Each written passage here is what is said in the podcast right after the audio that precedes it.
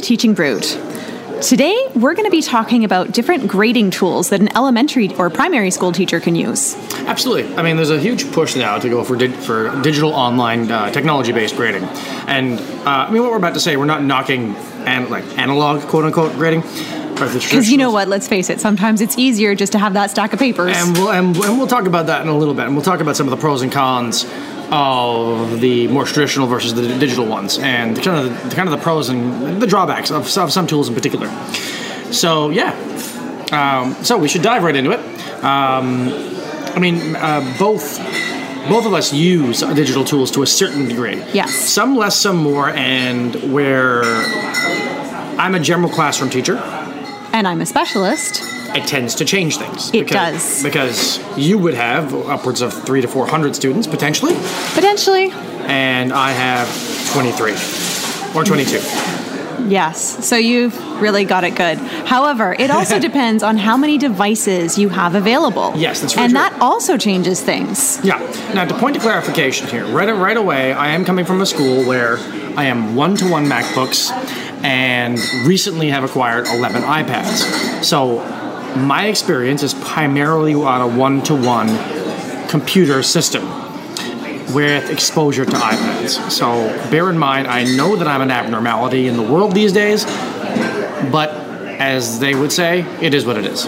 It is. And for my background, I've got experience in computer labs without anything in the classroom, and I've got experience in um, also having some devices in the classroom, but not a full class set. And then I've also got experience with having a full class set of devices.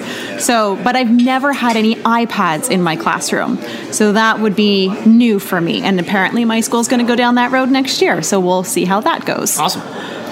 All right, so I mean, the first app I mean that most people I've gotten into using are apps or extensions that run through the G Suite. Yes.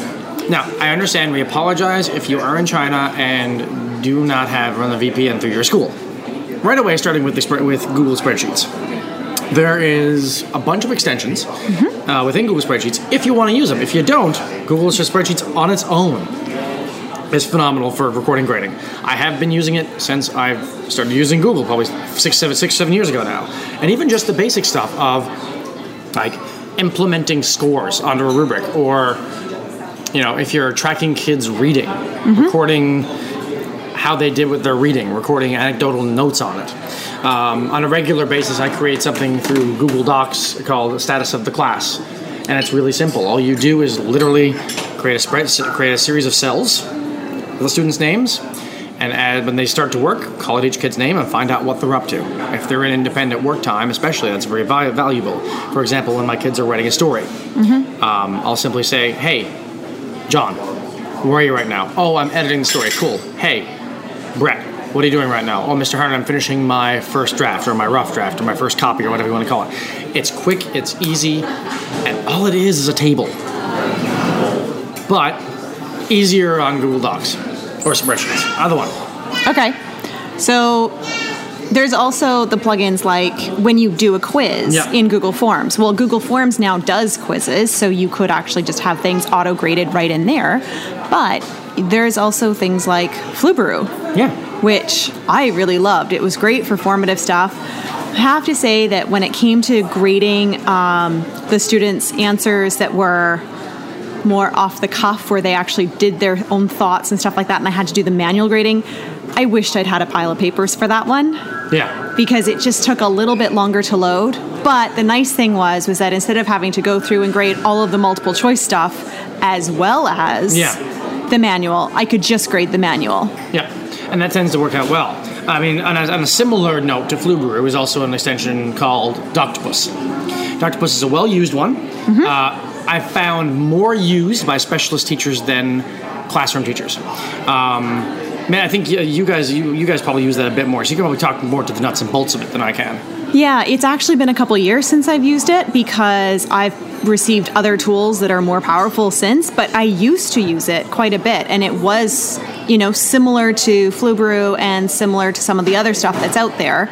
And it was great um, because I could basically just have kids fill out something in Google and have them submit that and it was good. I could just kind of mark from there. Um, the one thing that I've noticed as a classroom teacher is because it's so individually assignment specific, oftentimes the length of time it takes to set it up, because you're only doing it with one class versus potentially three, four, six, or eight classes, may not seem worth it Yeah. to an elementary classroom teacher who teaches four subject areas. So that's where I think the drawback comes in using that program. Mm-hmm. For sure. And I mean, let's not forget something really basic like your grade book that your school has for the report cards. Yes.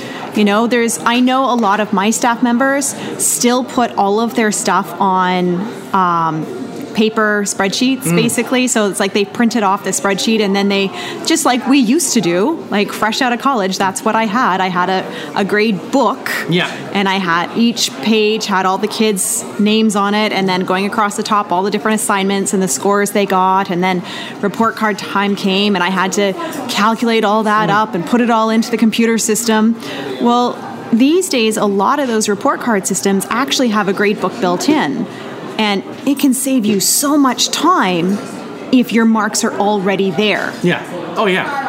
Um, so I mean, but and, I'll admit, like a lot of times you'll find stuff like gradebook is almost thrust upon you.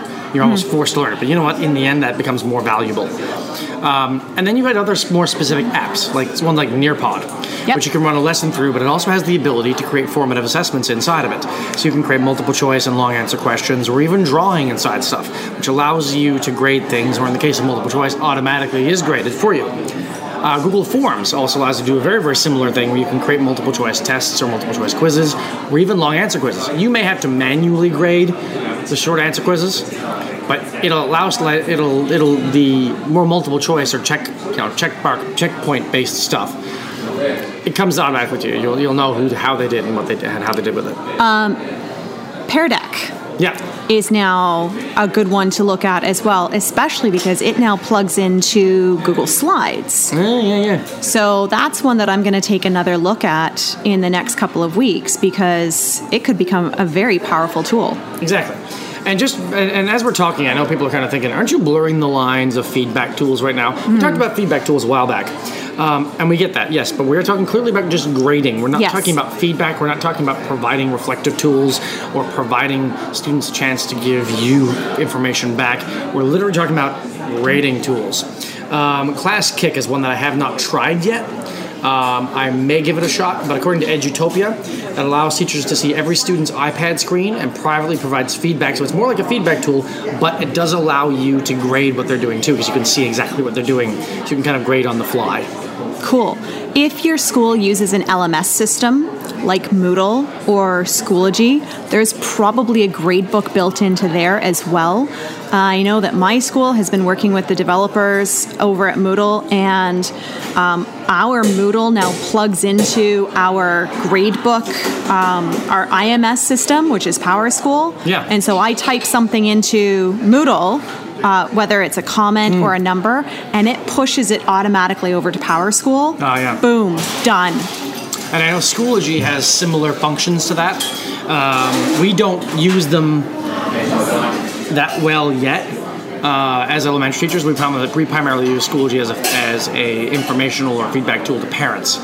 But nonetheless, it does have those abilities, especially if you're more like middle school, high school. Um, so yeah, these are the big things. I mean, remembering, of course, that there's a big difference between like grading tools versus like tools that give you data to be graded. We're not talking about things like screencasting here. No.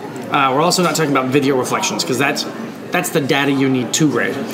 And I will, for the first to promote straight up analog pen to paper grades because as, as an elementary teacher I have to grade essays or paper well, not essays. They're, Essays. They're, they're third graders. They're So- third graders, so- they're not writing essays. No, but information. It can be take as long to read because I bet you not that penmanship isn't quite. Would you be shocked? You, so I've seen better penmanship in my third graders than I have seen in some middle school, high school students. Oh, I agree. Yeah, they still love.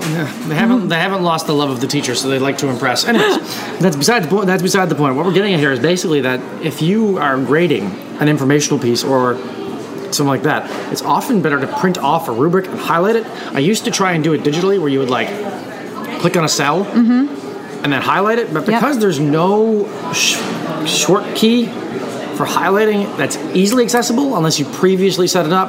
But even with that, it's harder. It's often easier to print it off, read it, and highlight the damn thing than it is to do it digitally. Because the end result, number one, you have to print in color. Just for, to a certain you, it's often better to print in color because for, for little kids it's easier to see that visually. Number two, it's just not worth the time. Hmm. Unless you know the kid is getting like every score in the same column, which case just highlight the whole column and highlight it, and that's quick.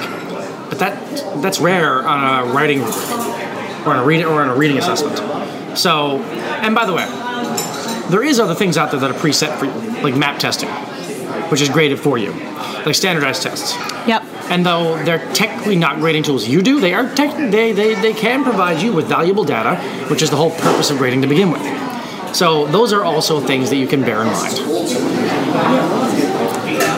All right. I think that's it. I think that's it. We got. I mean, there's there's so many more out there, but these are just a few to get you started. Yeah. And then when, as you're researching it, you'll be able to find even more. And if you have more, please put them in the comments below. Thanks, a great everyone. one. Have a great one.